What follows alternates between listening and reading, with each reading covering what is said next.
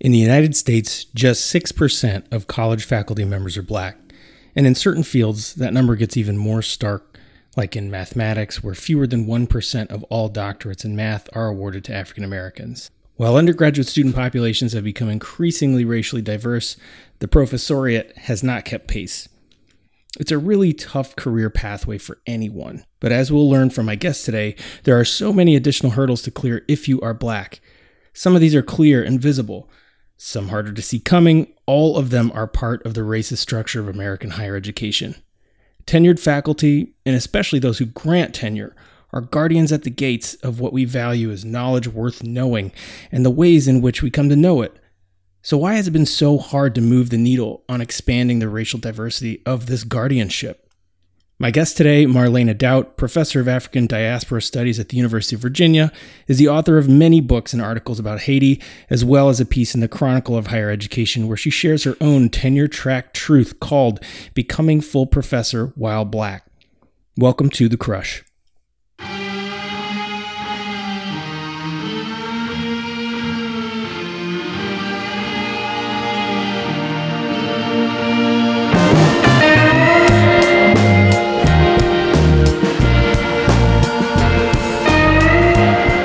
Welcome to The Crush. I'm Davin Sweeney, a college counselor who's interested in learning and sharing all kind of details about the college experience, the approach to it, and some of the places it can take you after your undergraduate experience, including the continuation of your higher education and on into the faculty yourself, perhaps, as was the case with my guest, Professor Marlene Daut. Subscribe to the show, leave a quick review in Apple Podcasts. That'd be super helpful. Uh, I hope you're all safe and as sane as possible during these times in which we find ourselves, and that you're in a position to add your voice and your actions to the chorus of those asking for change to the racist structures propping up our institutions across society, including the one we'll talk about today. Uh, before you proceed too much further, please take a moment to peruse Professor Daut's website, HaitianRevolutionaryFictions.com, to learn more about her really interesting research into novels, short stories, novellas, poems, and plays pertaining to the Haitian Revolution, which in August of 1791 was the world's first and only really successful slave revolt uh, one with massive global implications for the time period then and with repercussions lasting into the world of today. Shortly after the country and then the world really erupted in opposition to police violence and structural racism following the murder of George Floyd by Minneapolis police officers, the hashtag Black in the Ivory emerged on Twitter, and thousands of black academics shared their stories of racist incidents that they experienced in the academy.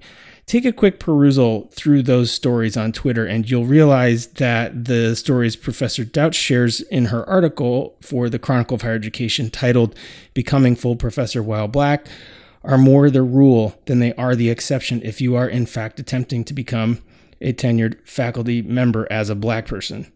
The pathway to a secure job among the tenured professoriate is Byzantine. It's based on the subjective decisions of relatively few people, the overwhelming majority of whom got to where they got thanks to a system built by people that look like them and who have backgrounds that are similar and more familiar to them. As a newly minted assistant professor on the tenure track, you're obligated to publish or perish and balance writing tons of articles for journal publication with developing and teaching classes, the evaluations of which are subject to the whims of your students and whatever biases they may bring with them into the classroom. You've also got to balance these things with any other departmental duties as assigned and with politicking within the department that will ultimately determine whether you're granted tenure. And there are so many ways that this already extremely long and complicated pathway to a secure career in academia is made that much longer, more complicated, and painful if you are black. I know about this firsthand as my own wife has experienced these realities in multiple ways and at every single stage of her graduate education and employment in academia. I've talked about this topic before uh, with Professor Marybeth Gasman, formerly of Penn and now at Rutgers University, who wrote a powerful op ed for the Washington Post where she writes The reason we don't have more faculty of color among college faculty is that we don't want them. We simply don't want them. I encourage you to read that piece and listen to my talk with her too. I only had two black professors in college, neither of them were women. In the two years of graduate school, uh, I had two black professors who were women. Neither of them were tenured. I encourage you to think for a moment about your own college experience and whether you had any black professors. Who were they? And what did you know about their path into that job? Here in my talk with Professor Daut, we talk about her pathway to eventually obtaining tenure, but also her scholarship on Haiti, why it's important for us in the United States to learn about Haiti, and what kinds of things may need to change in academia to make the pathway easier for Black academics wishing to join American academic departments. I spoke with her via Planet Zoom from her home in Charlottesville, Virginia.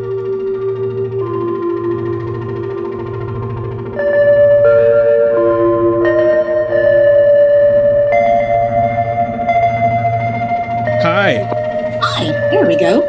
How are you? I'm okay. How are you? Live and direct from someplace cooler than Earth.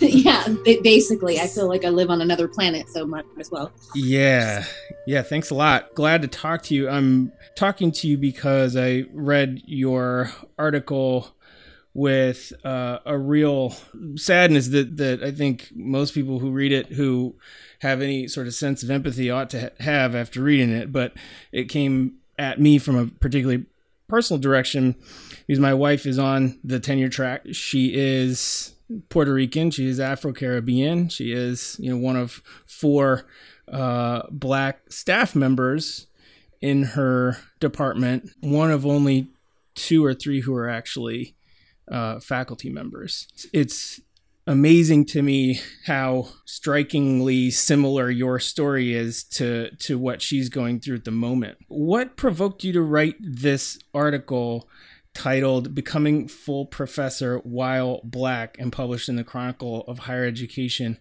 on uh, July 28th, 2019? Well, so many things, but I mean, it was um you know, so people who are on Twitter and especially academic Twitter know that every spring, um, and as we kind of filter into early summer, there are all these announcements, right? I'm so happy to announce I just got tenure or my new job or I just right. was to full professor.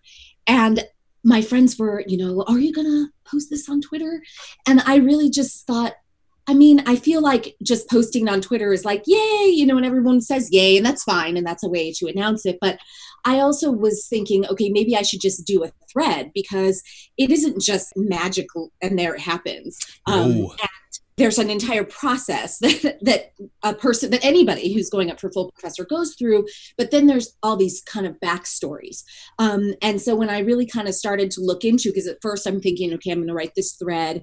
Um, I'm, I'm looking at statistics for how many black professors how many black women professors i'm seeing all this news out of england about two black female full professors in the whole country you know at, at one point um, and i'm thinking how can how can it be though? Because um, it's 2019 then. And so um, I wrote to the Chronicle and I said, you know, I'd like to write a piece about this, kind of using my own experience. And it went from there. And um, regarding what you were saying earlier about the similarity of experience with um, people you know, it's that was what really surprised me. I would say the most is that I received hundreds of emails even dozens more messages on Twitter, Facebook, etc., with people saying, "Oh, I know exactly what you're talking. That all these things happened to me," wow. and I just thought to myself, how can it be though? In fact, even the one anecdote that I thought was like so particular to my case, which was about the Ford Fellowship and having faculty say, my colleagues say, like, what's that? You know, um, that that happened to another person who then had to enlist the help of other colleagues to explain that the Ford Foundation that this is a prestigious enough fellowship for them to allow her to take it. And I was just baffled that this i just don't understand it it's amazing to me. I mean and my wife was a ford fellow too. So but the but the part that you mentioned that you're talking about in your articles you talk about a white male faculty's member $5000 internal research award being loudly trumpeted across the departmental email list while uh, nothing was said about the fact that you'd been awarded a $40000 ford foundation postdoctoral fellowship so uh, I have a lot of questions about all of uh, these things, and uh, I want to dig into it. But I want to back up and, and learn a little bit more about your your pathway um, and kind of how you got to this point because uh, it is a, a, long and winding road. Right. Um, so, what I want to know about is uh, so, first of all, tell, tell me about your scholarship.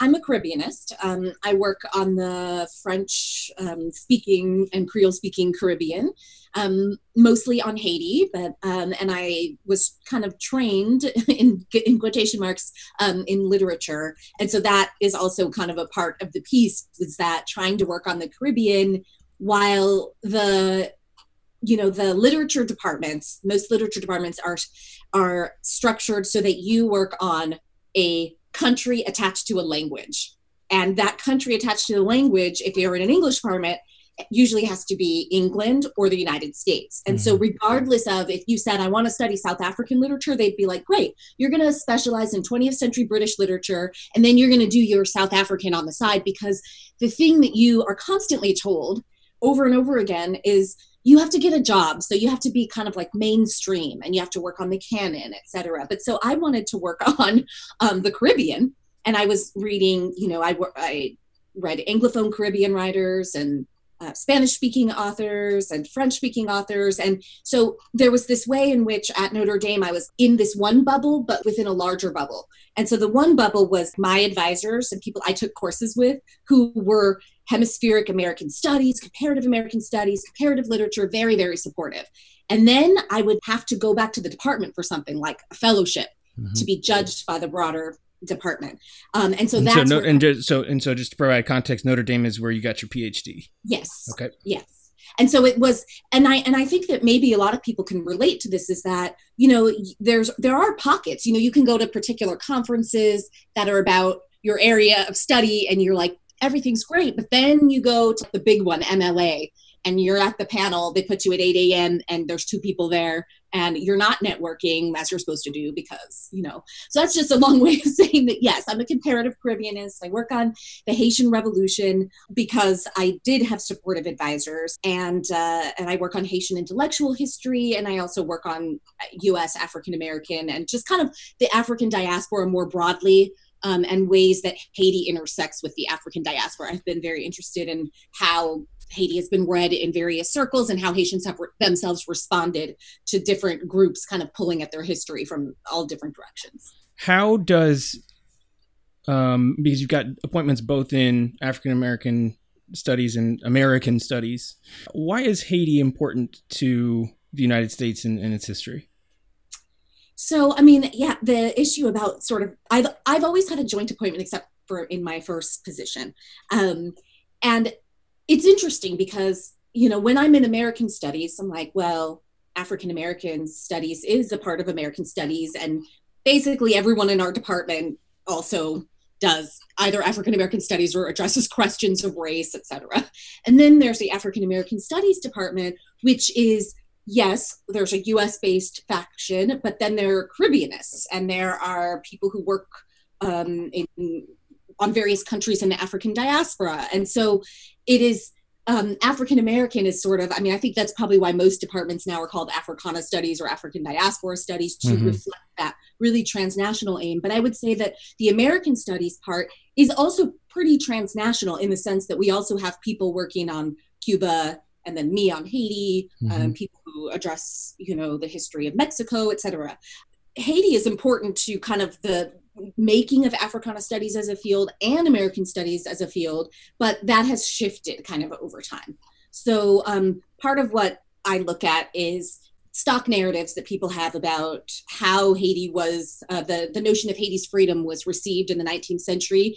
If you go by the titles of lots of books, you'll see, oh my gosh, everybody was afraid of Haiti. But of course, for African Americans, Black American writers in the 19th century, Haiti was a beacon of freedom.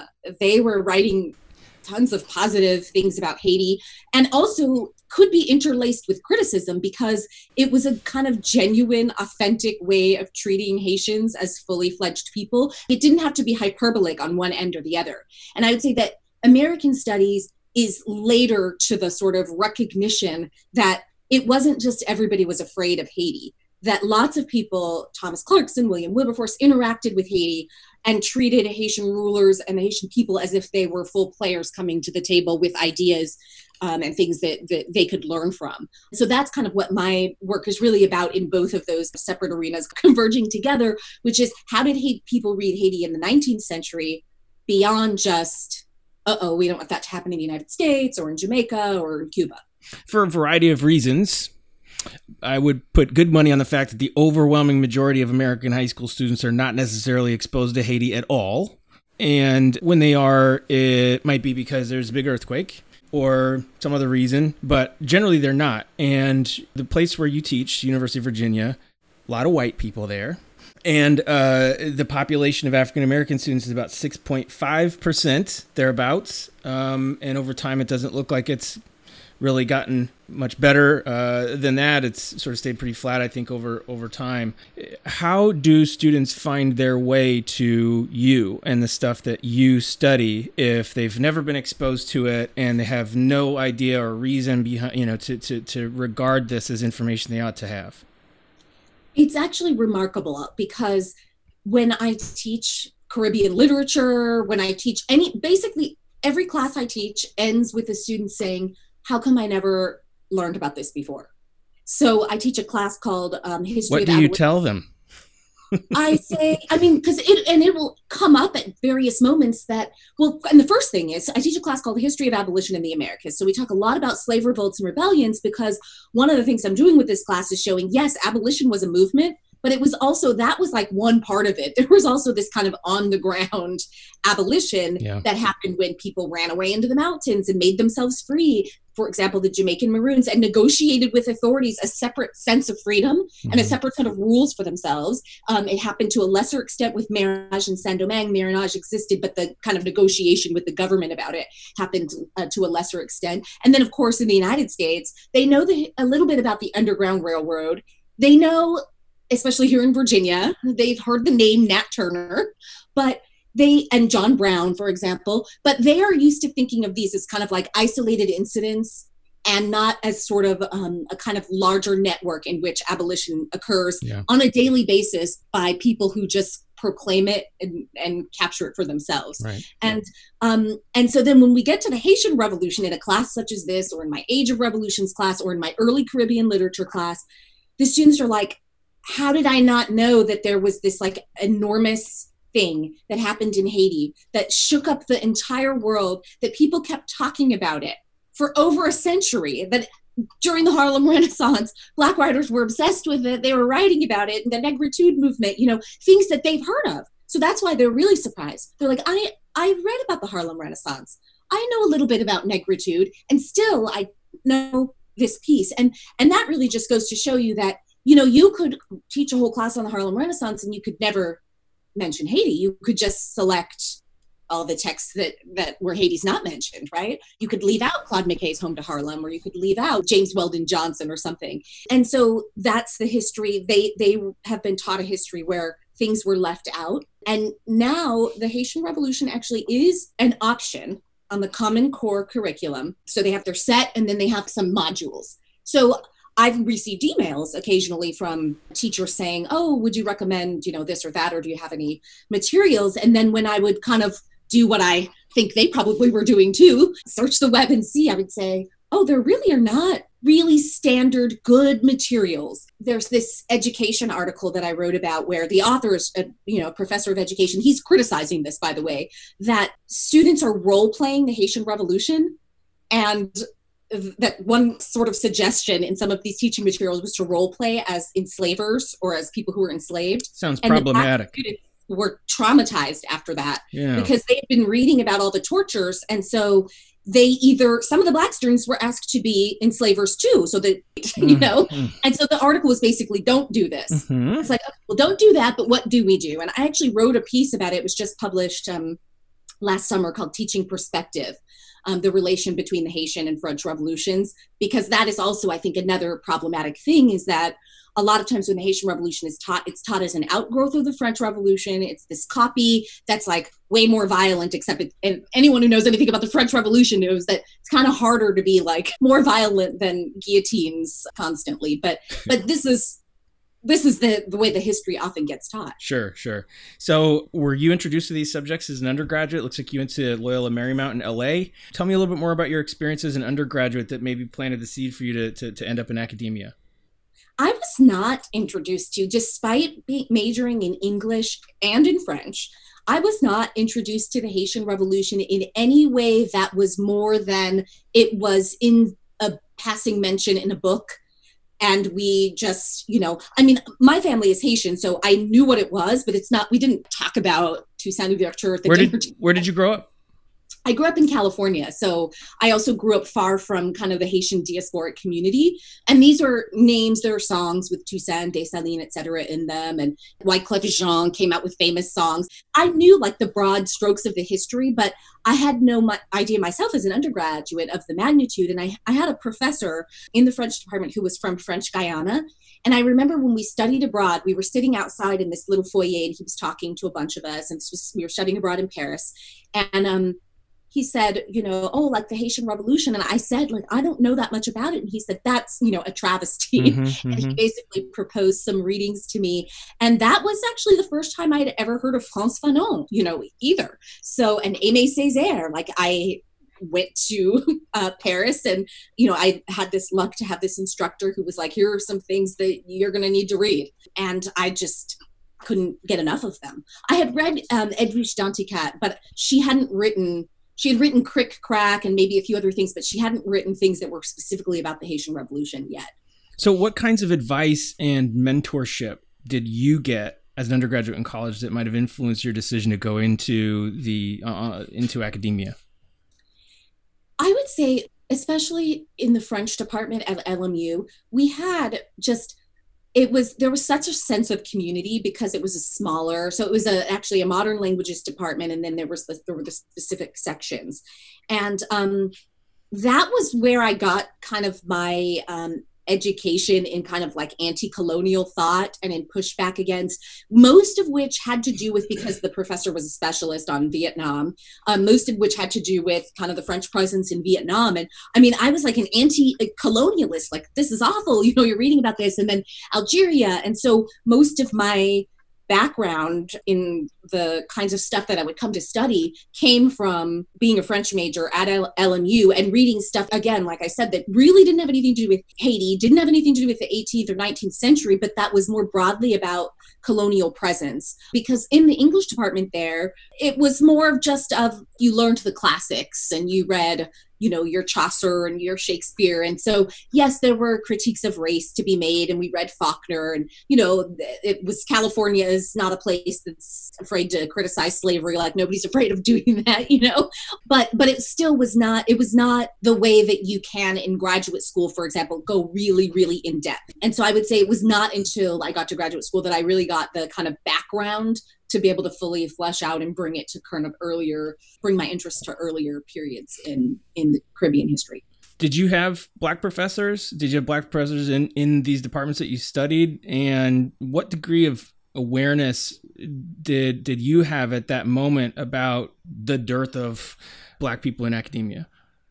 So I did have Black professors at LMU in both the English and the French departments. I'm trying to think if I knew if I had any other Black professors outside of those two departments, just did kind of my general curriculum, and I, I don't think so. I had a sense from the French professors because there were only three of them on the tenure track, and one was this professor from French Guiana and or of French Guyanese descent, I would say. I believe he was raised in Paris. But I had kind of a sense that maybe it was a little bit difficult. There were definitely times where I could see that he was being pulled in different directions and i remember some of the other professors saying oh he really has to get tenure because of course as a as a black student you're kind of flocking to the other black professors and you right. want their attention and you want you want to talk to them mm-hmm. and so that i had that sense and then in the english department the african american professors were a little bit more senior i don't remember any junior professors so and they were teaching classes like um, what was the class called? I think it was called Black Man, White Woman. And, you know, like a normal English department at a liberal arts university, you know, classes, 20 people. This class was so popular, he taught it like in a stadium. Mm. Like people wanted these classes. Mm-hmm, um, mm-hmm. And so I knew that. So I didn't have a sense that like, oh, I'd be like marginalized in the academy if I if I studied questions of race because I saw this guy teaching stadium class, you know, with students flocking into it. Did you have any sense at all that it was going to present the challenges that it did ultimately present? I I did at one moment when, and this just kind of I, I have heard other people say something like this happen too. You know, I was we were reading all these Victorian writers and and romantic writers, and I'm reading all this Jane Austen, and you know, I'm thinking, oh, well, maybe that would be cool to study and um, be and study Jane Austen. And my advisor, my academic advisor, who's not in the English department, you know, you go to them and they help you with your schedule. He said, you know, well, what do you want to do after this? And I said, I I'm gonna, I want to go to graduate school, maybe get an MA or a PhD in English. Oh, well, you can't study Jane Austen because they will look at you and they will see that you're African American and they will expect you to teach African American literature. And I remember thinking, I mean, I have no problem teaching African American literature. And I was also interested in that. But the idea that I couldn't be a Jane Austen scholar, because I was, I mean, that was the first time, and actually used an example of someone this person knew who was Indonesian, but wanted to be a Shakespeare scholar and got a her PhD in, in Shakespeare studies and early modern studies and couldn't get a job because everybody's like, can you teach, you know, Asian American literature? And I remember thinking, oh, so I guess I have to, okay, I have, to, I can't, I can't be a Jane Austen scholar. Yeah. Okay. Can you give us a sense of what the pathway to tenure looks like after you're an undergraduate? What is the gauntlet that would be scholars have to run? Yeah, definitely. I would say starts on day one because. so how long how, how long did it take you at Notre Dame to to to finally uh, uh, get a, defend your dissertation and get your PhD? It was five and a half years. I was determined. Okay. Yeah. Notre Dame, even though you can create this kind of little bubble there and surround yourself with kind of like-minded people, living in South Bend is really hard. And um, I was from California too, so those were some pretty harsh winters for me. And in fact, today, I mean, those are the hard. I've lived in multiple different places now, and those were the harshest winters I've ever had. So, well, as a as a as a USC Trojan, you're you're going to get any argument from me about. what goes on at South Bend, so it's all right. okay. Yes, that rivalry always strong. My brother went to USC too, but um, graduate school didn't feel as traumatic for me as I know that it has for some of the Black women who wrote to me, mm-hmm. some who dropped out because it, the hazing was so bad. And that was partially because I had kind of found these advisors who were like, yeah, this is what you should do, like Caribbean. So I, I had them. I was there at Notre Dame in this really particular moment where this Institute for Latino Studies had just opened up. And so for maybe the first time, there was like more than one, multiple people of color in a cohort and my cohort was large. Mm. Most cohorts were like nine or 10. Ours, for whatever reason, was 18. And so it was large. And so I want to say among the 18 of us, there were four people of color.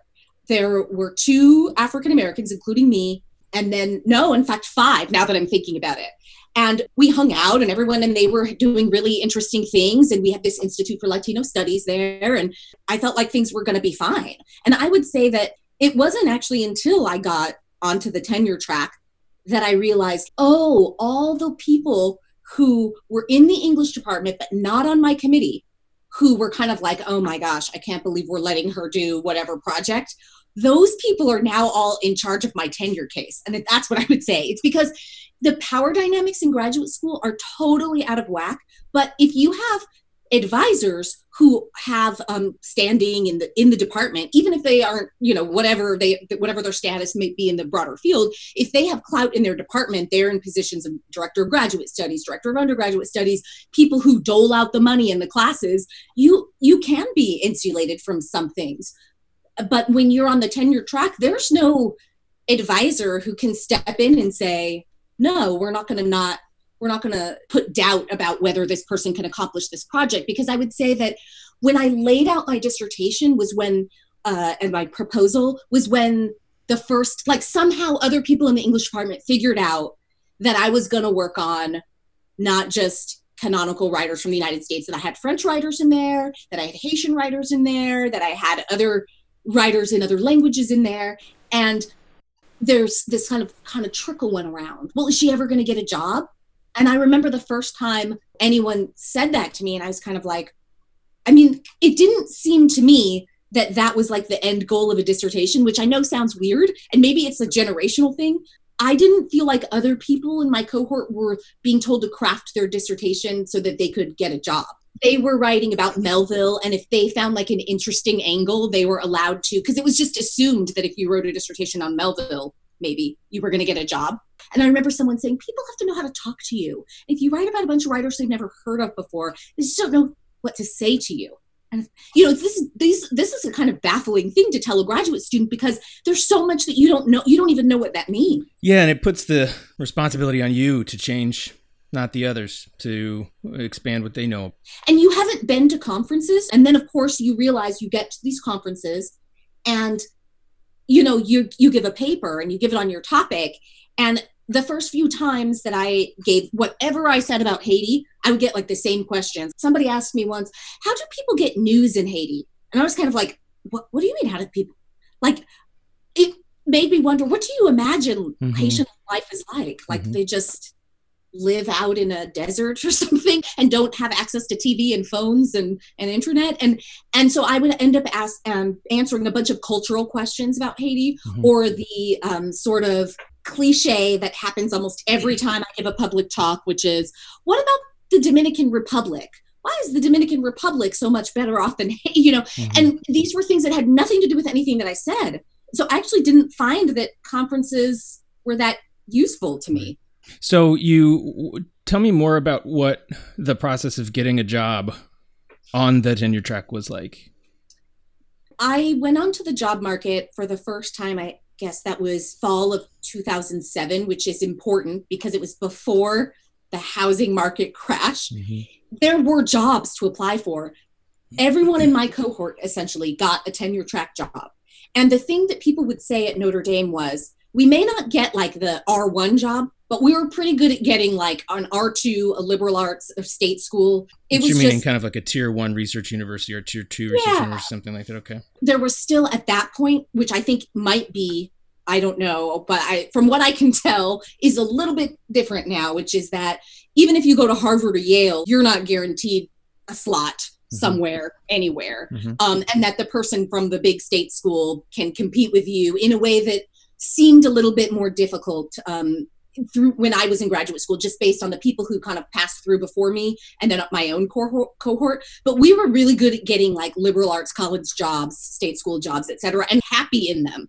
And because we had these alums who were telling us, "Oh, it's great," you know, I felt like, "Oh, I can thrive at like a liberal arts college." And I ultimately ended up at the Claremont colleges for seven years, and I I actually really enjoyed teaching in the liberal arts environment. And so, uh, going on the job market, you know, it was like your standard. No one did anything different for the students of color in terms of kind of training us. But at Notre Dame, they did have, you know, workshops for our CV, workshops for the research statement, the teaching statement, um, mock, lots of mock interviews. If you got a job uh, on campus visit, they would give you uh, a chance to do a mock job talk. So all of that felt it felt like okay things are going to be okay during the interviews themselves i occasionally had the interviewer who decided to give me a quiz um, because i went for african american and us american liter- literature jobs since those were the fields that i mm-hmm. did for my exams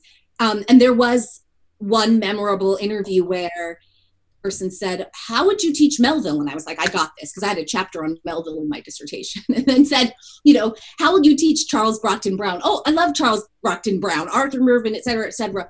Uh, how would you teach, you know, and it went on for that from from there. And I was mm-hmm. thinking in my head, I wonder if this is normal, you know. yeah. um, and then said, okay, okay, how would you teach Nathaniel Hawthorne? And then I, there I was like stumped for a second because, you know, I didn't read that much Nathaniel Hawthorne in graduate school and I read what was on the exam list. I've never been a huge Hawthorne fan. And so I was kind of like, well, uh, you know, and I muttered some things. It was like, see, because you can't just talk about slavery all day. But I didn't, mm. I didn't, I was going to talk about slavery mm-hmm. all day. Mm-hmm. And then someone else blurted out, um, what about the dead white men? And this was the joke among my friends for a long time. I literally said, Oh, I'm totally into dead white men.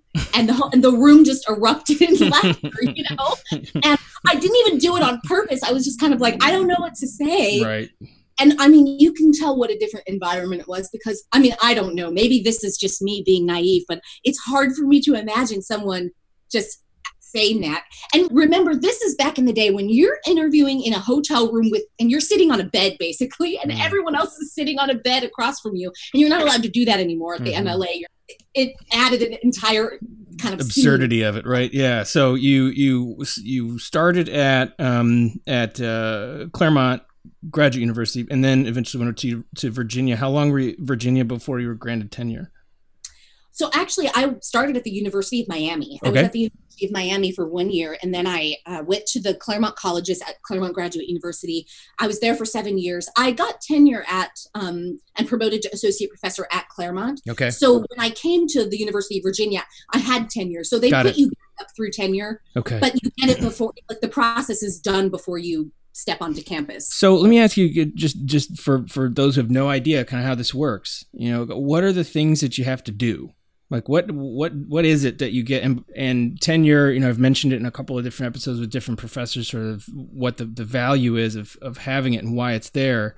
And there, that's kind of its own entire episode i feel like to kind of dig into what that's about but what are the things that that you that you have to sort of submit to that you have to go through on your way to to receiving this really big deal kind of designation i mean it varies from place to place but the idea was that you were going to publish a book and like two or three articles right um, and then you were gonna you know serve on requisite department and universe, university committees and like give talks etc and I felt like when I was at the Claremont colleges that I had I was doing those things. Um, and you know, I made sure that I, you know, like submitted two articles and then you know i was pregnant so uh, around the time of my third year review so i was like okay the articles are coming out and then they came out before i had the baby and like i felt like okay i'm good now mm-hmm. i'll take my maternity leave and like i'll come back and then you know everything will be fine and in my third year review, which happened the semester after I got back from maternity leave, um, you know, everybody was like, "This is great," and I, by that time, I'd even had maybe a third article accepted somewhere, and I was in talks with publishers for the book. I was I was on the on this roll. I felt like, so I wasn't worried because I was like, "Oh, none of those things I've read about faculty of color, none of those things are going to happen to me because I'm doing I'm I'm gonna I'm gonna show them. You have this idea in your I can just show them, right? And in my third year review was this one line about how I needed to step up my performance in more national venues, right?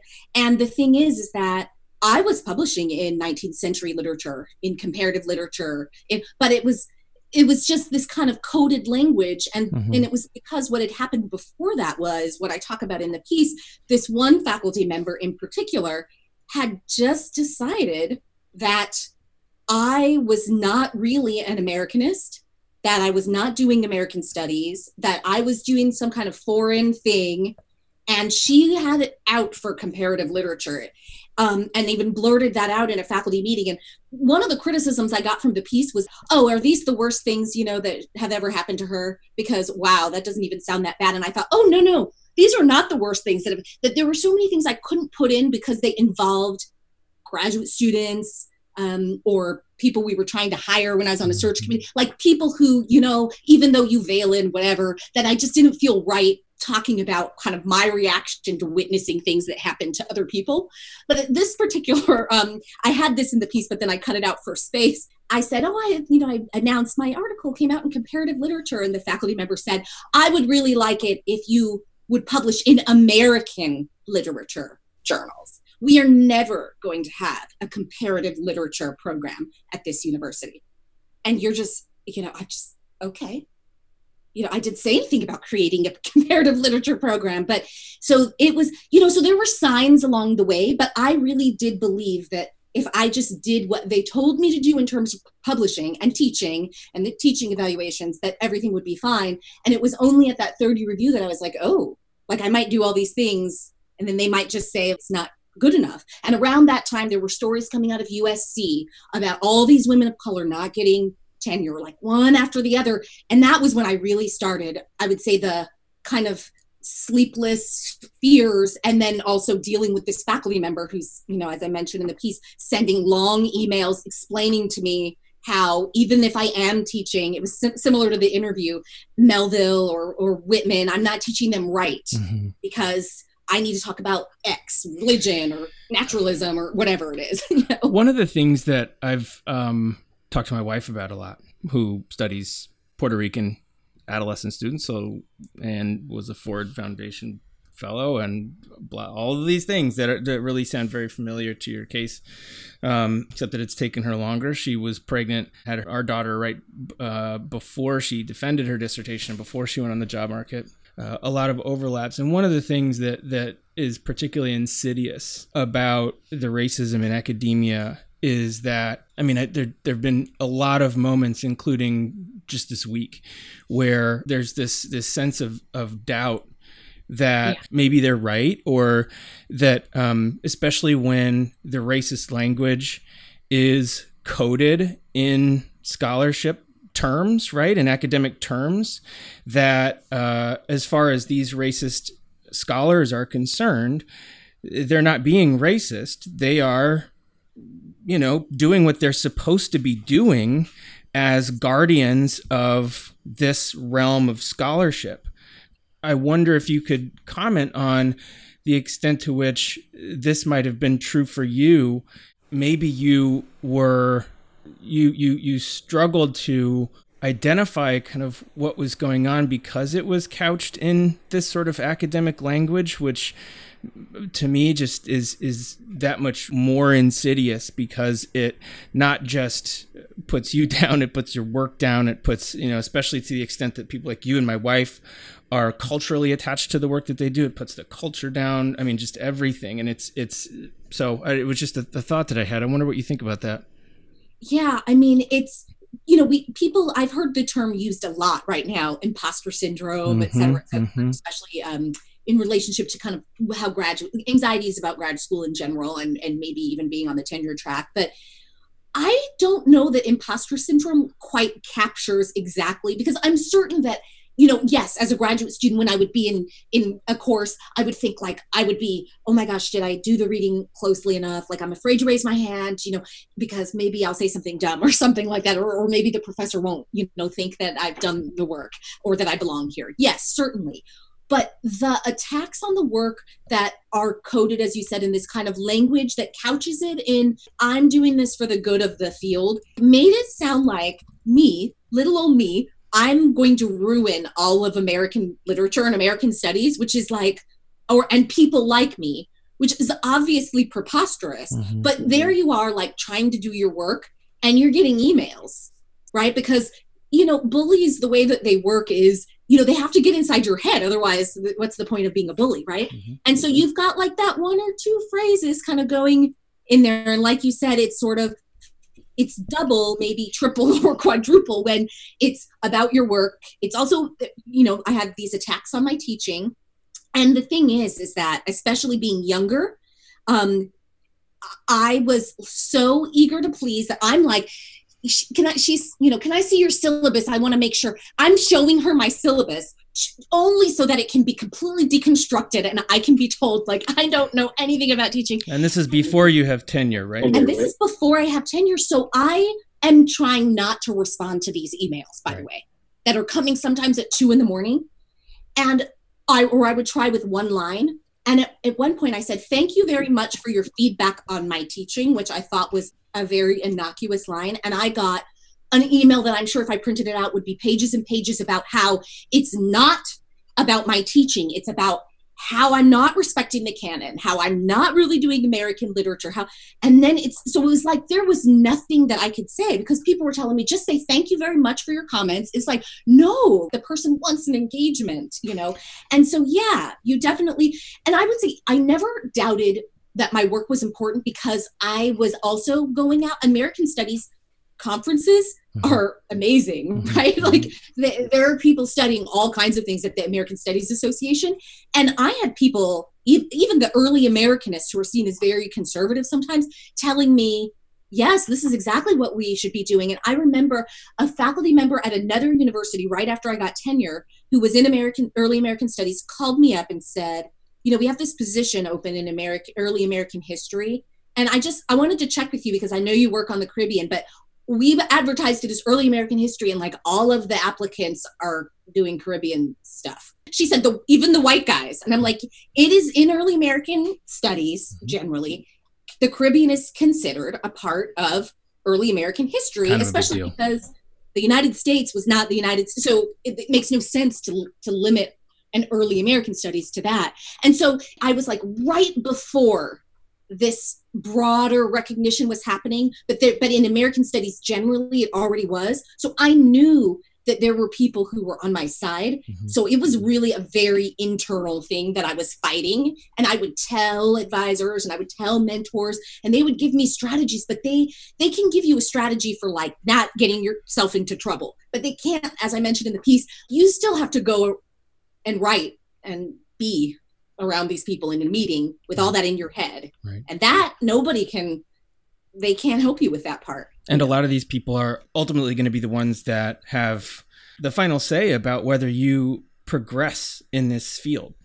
Yes. Right. And so you, I mean, I, God, the issue of responding to emails, right? Like you, you, you want to speak up, you want to defend yourself, you want to defend your scholarship, uh, you know, you want to call people out for what they are. But on the other hand, you don't want to jeopardize your tenure because um, this is an intensely political process, right? It is not a meritocracy that uh, I think it's propped up to be. Um, and, uh, you know, you can feel trapped, I imagine yeah, I would say because um, I mean that's a really good point also about the meritocracy because it speaks back to kind of what I was talking about in this sort of mode I got into. And I was really jazzed about my research and work too, but like, I'm going to produce all these things, I'm going to show them, right? But then there was this other part. So there's the email part, but then there's also the social aspect. Um, and a lot of the women of color who wrote to me talked about talked to me about this, even though I didn't really write about this in the piece at all, which was being invited out to dinner, being a person who the other faculty want to hang out with, and being their friend, right? So this and- is in addition to publishing, in addition to teaching and getting good reviews and by the mm-hmm. way, right? Which can uh, there's studies out there to show that it disproportionately, uh, uh, you know, faculty of color are, are uh, routinely graded lower in teaching evaluations than their uh, majority peers. You have to serve on these different committees and you have to do this kind of stuff, but then you got to schmooze. Yes, and advise students. I had so many graduate students because I was the only person for a long time. Eventually, we did hire another person who did kind of some hemispheric American and Latino studies, etc. But for a lot, who did anything that touched on a question of race mm-hmm. and literature so I had all the students who wanted to do that. And it was California. So that was a lot. Right. So, but then the other thing is you said the schmoozing. And it was even beyond schmoozing because I remember someone said to me, trying to be helpful, well, you know, they want to know who you are. They don't feel like they they know you. And here's I'm an introvert. Mm. I, and I was also back living in California where I knew a lot of people. So I didn't need and and it's LA. So I had these networks that went beyond the mm-hmm. university and I didn't live in Claremont. So that wasn't my social circle. I didn't move there and like need friends, even though I made a lot of friends with the junior faculty who came in the same year I did at the other Claremont colleges. So I did have these friends, just in terms of my university. And the thing was, is that people didn't invite me for dinner. They invited me for coffee or lunch, and I would go. But, and then so it was surprising to me that there, there was this sense of like, they don't feel like they know you like as a person. Because I was like, well, I mean, I I don't know. Maybe they have if they have dinner parties. I I didn't get the invitation. This right? might say this might be a stupid question, but why is it important for them to know you? Why why is that why is that why is there value placed on that? And I this is what I tell people now that I'm in a position to give some advice. I yeah. say these are your coworkers. They don't have to be your friends. And to require friendship out of your is a manipulation. Because the the other thing was is that and i and and for the record if they'd invited me to dinner of course i would have gone. I mean why not? I would have mm-hmm. been like okay great. You know what i've looked at it as a social occasion. Um, and and i did when there was coffees and whatever happening. I didn't realize uh, understand why that wasn't enough and why knowing some things about my personal life or whatever it is were important um, right. And I, I frankly, I still don't because this was all exacerbated after I had kids too, because then I have another set of concerns, things that I need to like. I'm not seeing even those other junior faculty I'd made friends with. And they all started to have children, and we all start hunkering down on our books. And so we're not being that social. So it wasn't that I wasn't social with the other, with the senior faculty. I wasn't being social anymore anyway. And then you're like, oh my gosh, is this going to be used against me? Because I'm like, okay, I'm already a black woman. I already have this person who's like out to get me. Oh, and then I decided to have two kids before tenure. And, you know, another piece that I cut out was when one of my chairs um, said, Did you do that on purpose? Uh, with this, when I got pregnant with my second son. And like, what do you say to that? You know, and I'm like big and pregnant, you know. Well, and I think I just said, Well, it, it doesn't really matter now because I mean, the, the baby's coming, you know, and we laughed.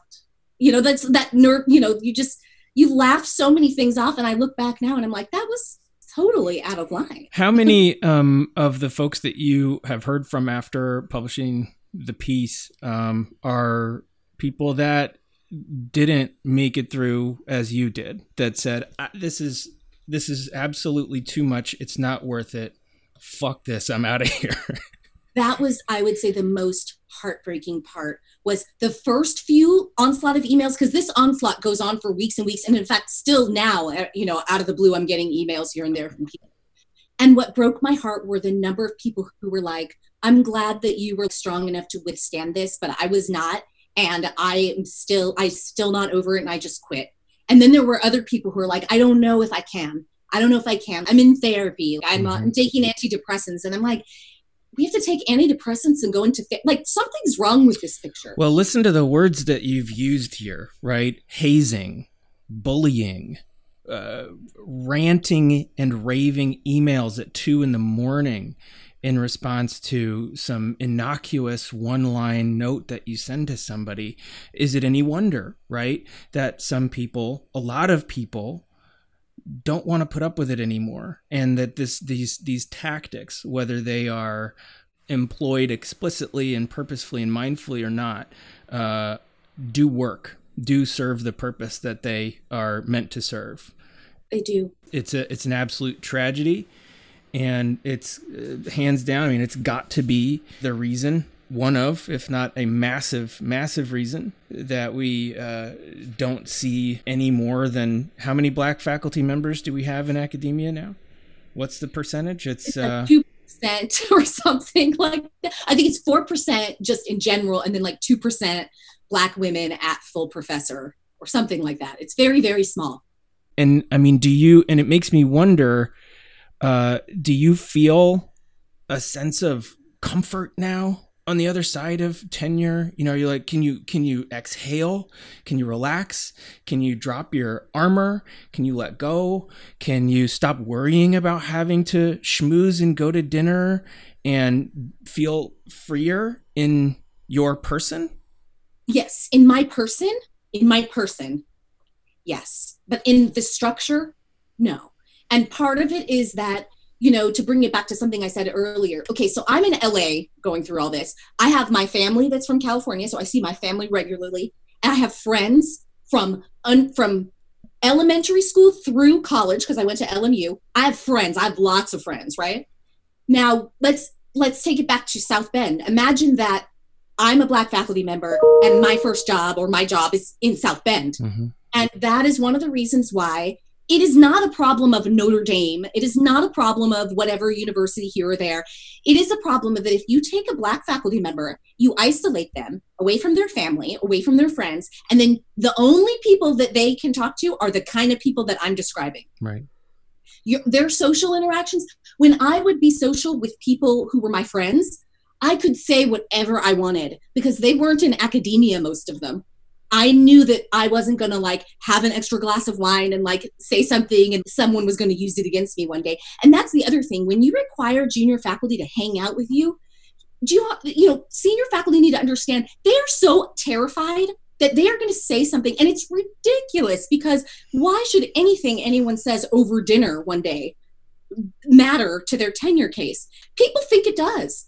And yet they, they don't think that they can use the, you know, someone being accused of racism against them or sexism or worse sexual assault or sexual harassment like those are the kinds of things that get swept under the rug or, or complaining about racism is also another real fear and threat and so in my person yeah, I I definitely have a sense of you know, I think pretty much people at UVA know I'm I'm a homebody. Like I'm I'm not out, you know, doing. I mean, there's probably lots of things to do at night. I I, I prefer to be home with my family and you know going on long walks in the woods or country or something.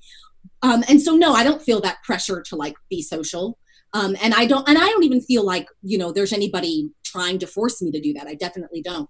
But then I look at and I I worry and I'm sad that when I speak to junior faculty, especially if they're faculty of color, I'm sad when I think that they might be holding back or feeling like one day I'm going to use some. I'm sad that there's that that that they're going through that too, and so that it takes and is again another reason why I wrote the piece. It takes like a little bit of the joy out of it because you know that you weren't just so great. That's why you got there. That you were lucky. Mm-hmm. I was lucky that uh, that a lot of other things didn't at the same time because if they had you know things could have been derailed well and you had your own support network to rely on uh, that helped i mean i think nobody does any of this stuff alone right um, and I, I, mean one of the things you write about here uh, is you say that women of color you know, tenure track faculty of color uh, in general need institutions that actively combat racism by purposefully reprimanding students, faculty, staff, and administrators who engage in racist behavior. Do you have any examples of this happening in a way that was successful? You're shaking I, your head. I, I, really, I think, and here's the it's thing. It's not like, like, you haven't seen opportunity for it. I've but you've never really seen. Yeah. There have to be consequences. Mm-hmm and that's what i don't see happening mm-hmm. like i don't think people should be punished they're paid i mean some of some of them should be punished you know some people who are really really engaged in the heavy handed work of bullying maybe they do need like an administrative leave or something to go and and think about their behavior some of the other things like the microaggressions and this and that maybe somebody needs a stern talking to.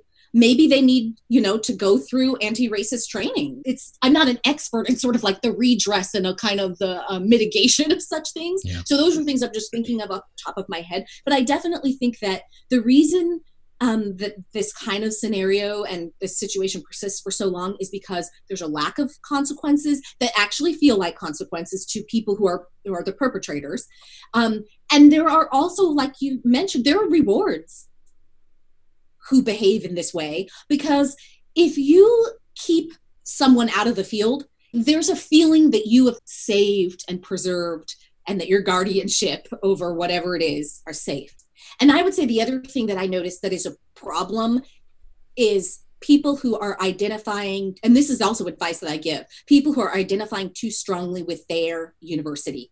Because if you think that it will be a, an actual tragedy if your department hires somebody who has beliefs that you don't you know share if that upsets you in, and in, unless that person is a holocaust denier or something if you get that upset over somebody who is like you know what i want to study the effects of racism on school children in x city if that upsets you to the point where you feel like you're preserving all of sociology for mankind, then you are too strongly identified with an institution. And no one should ever be that strongly identified with any institution because they will show you the door. Yeah. And and they when if you if you do enough things, they will show you the door and they'll take things away from you. Um it, it just all depends on what kinds of things you do, which is what we've now seen with Me Too, which was which is why I know that there can be redress. Because mm-hmm. look at what happened with Me Too. Um, I hate that we call it that, by the way, because I feel like it cheapens it. But these accusations of sexual assault and sexual harassment, were finally people saw consequences, even if the consequence was just a public shaming. Their name was out there, op eds written about them, yep. and maybe you know, I talk about this with my husband, like maybe a public shaming when someone is engaged in this microaggression of, can I touch your hair? Things that happen to me. Mm-hmm. And over and over again, can I touch your hair? Never seen hair like this before. It's like, I have curly hair. What do you mean? You know, um, maybe a public shaming is in order, but we still feel we haven't had that reckoning yet where graduate students, from graduate students to undergraduates to professors at any rank, are saying, "Here are the racists at the university, and here's what they've done." Hmm. We have, we don't have that spreadsheet yet. What kinds of things are, do you feel like you're in a position to do now, where you are, to impact the environment where you work and the experience for students and, and, and faculty and staff? I mean, I feel like if you see um, you know racist behavior you call it out have you been able to do that yeah in fact uh, just the other day i mean i would not say that i um, i didn't call it out as racism as such but you pose a question you pose a question to make the person think and it was actually effective because sometimes it's not like the person I was talking about at Claremont. Sometimes it's not like this mastermind thing mania that the person has and like has attached your face to it. Mm-hmm. Sometimes it's that the person hasn't thought that much about the question. And if you ask a question, they sit and they think, okay, sometimes that works. And if that doesn't work, I do think that um, tenured faculty, especially the full professors, whether they are people of color or not, have to actually stand up. And I, I told a friend this the other day who said, you know, because right now in this very difficult moment, it's always a difficult moment, but it's compounded by this COVID 19 pandemic, the sort of structural racism and the police killings and all this, because now we have these two viruses, right, contending. Mm-hmm. So I had a friend say, well, what do you think that like I as a white person can do? And I said, you know, I don't want like what can I read? I think that's what she said. What can I read? And I said, you know what? I don't want white white people to just read stuff right now. What I want is when we're all sitting at a table and someone's saying blatantly racist bias stuff, I don't want to be the only person in the room who says something. In fact, I don't even want to have to be the first person because it's tiring. Mm-hmm. It's tiring and then you are that person. And it becomes easy to dismiss you because just like when you're in that talk and there's always that person who says uh, this is more of a comment than a question and they go on and on and on and everyone tunes them out. Mm-hmm. i do feel like when you only have one person who speaks up about racism some of the other people they treat you like the i have a co- i have a qu- comment not a question person. And it's just want want want want want until you're done and then business as usual. And i think if two three people and different people are standing up in a meeting and saying something maybe they're more likely to listen. I don't know because I've not been in meetings where that's usually happening. Hmm. I've been in meetings usually, and I'm the only person, and maybe there's one other person who is also the only person who ever. So now there's just two people who are always the only people who speak up. You know. Right. What advice would you give to young African American women in uh, at the undergraduate level? Who are where you were and are looking down the road and don't have this perspective, this this understanding of you know the depth of this gauntlet they're going to run, and hopefully it's different uh, uh, for them. But you know, if history is any guide, right, it's going to be a while for it to change dramatically, such that these things aren't happening. But what what kind of advice would you give to them, and and do you really even do you feel comfortable, sort of universally recommending this path?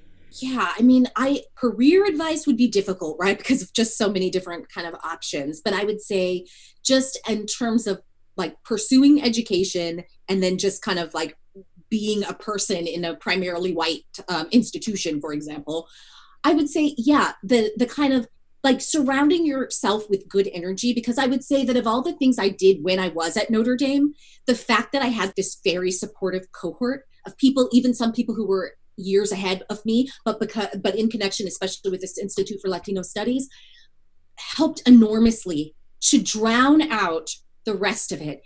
And I actually don't think, you know, the New York Times likes both sides sidesism, so does the network news and all this stuff.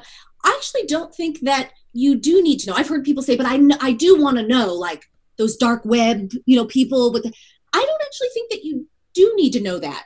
Um, and so protecting your energy, and I would say that um, there have been a lot of times in my career as a, an assistant professor and then an associate professor, even where I didn't do that, where I allowed myself to kind of be around people who were because not like i said not all these people are like malignant evil people in their beings right? And you think that you can just drown it out but then you're like on a run or a walk and you start it's like a tape right and it's going in your head and you're thinking oh that person just kind of sees me it would be moments where i realize the person i'm talking to every word is filtered through i'm black for them and it's like when you realize that by something they say and it just kind of because you know you talk to people and you're just talking to mm-hmm. john or, or mm-hmm. tina or mm-hmm. whoever right and it'd be something they say and i'd be like oh i'm your black friend mm oh you know and and those moments i would say and just keeping people kind of like that away from me i would say even when i know that they could be like fun or nice or whatever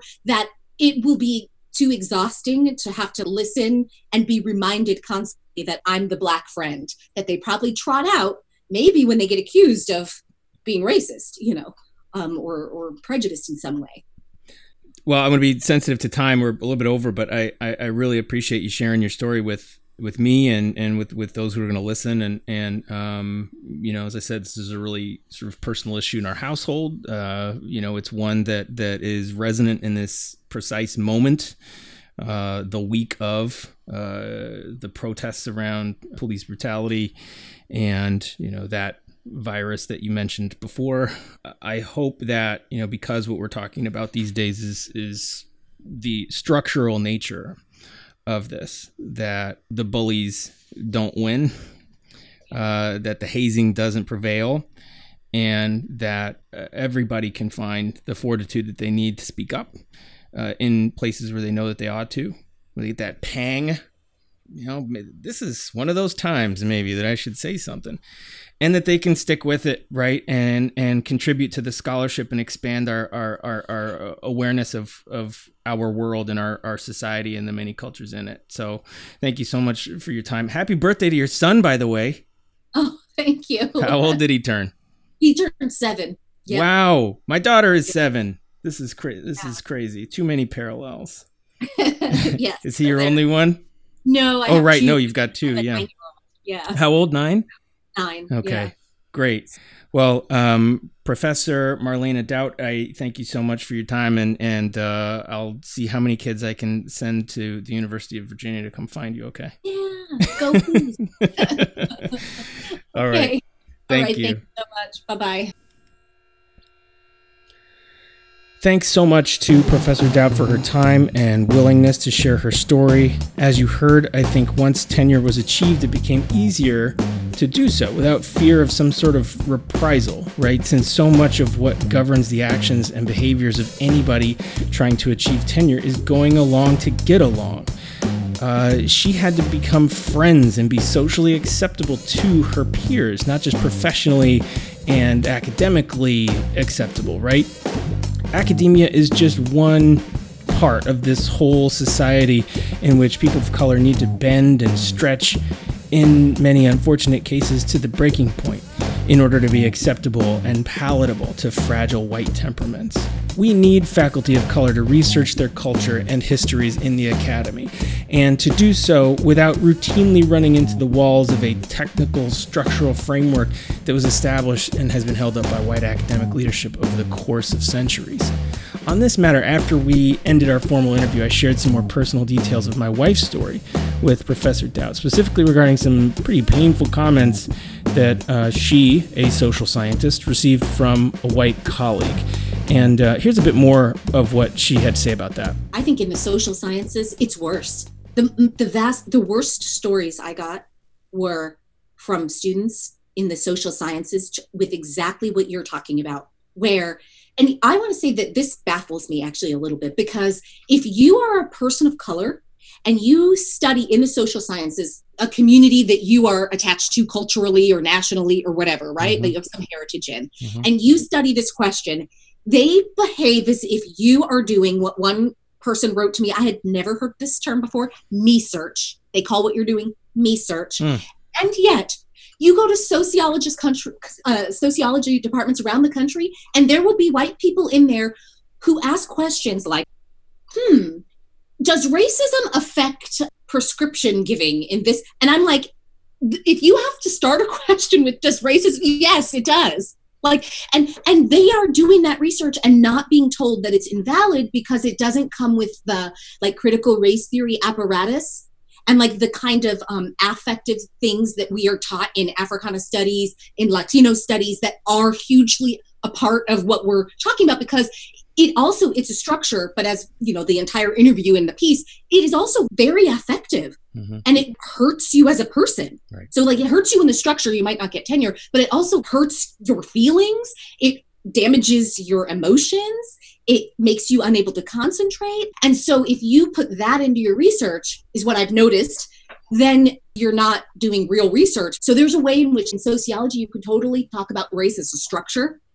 and and it can be fine but if you get down to the nitty gritty really then you're not doing real research it's anti-intellectual it's mm-hmm. and i find that positively baffling i i don't even understand how you can forget that people are people when your whole field is to study people, you know?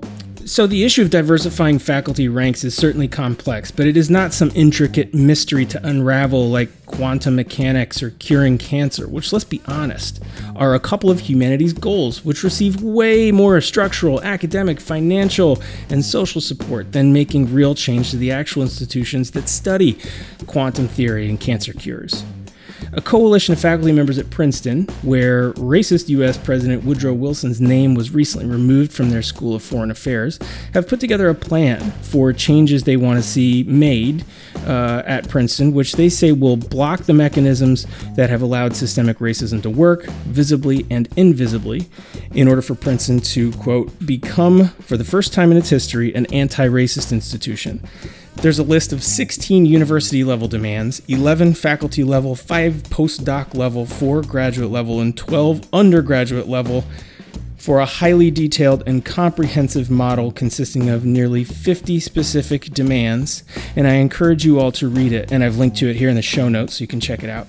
At the undergraduate level, for instance, they've asked to fundamentally reconsider legacy admissions, which accounts for 14% of enrolling students last year, uh, to increase its transfer admit rate from 1.4% to at least match the overall undergraduate admit rate of 5.5%, and to establish a committee to address cases of discrimination in the classroom. I love to quote episode 7 guest Ben Castleman in saying, shut up about Harvard, or in this case, Princeton, the Harvards of the world.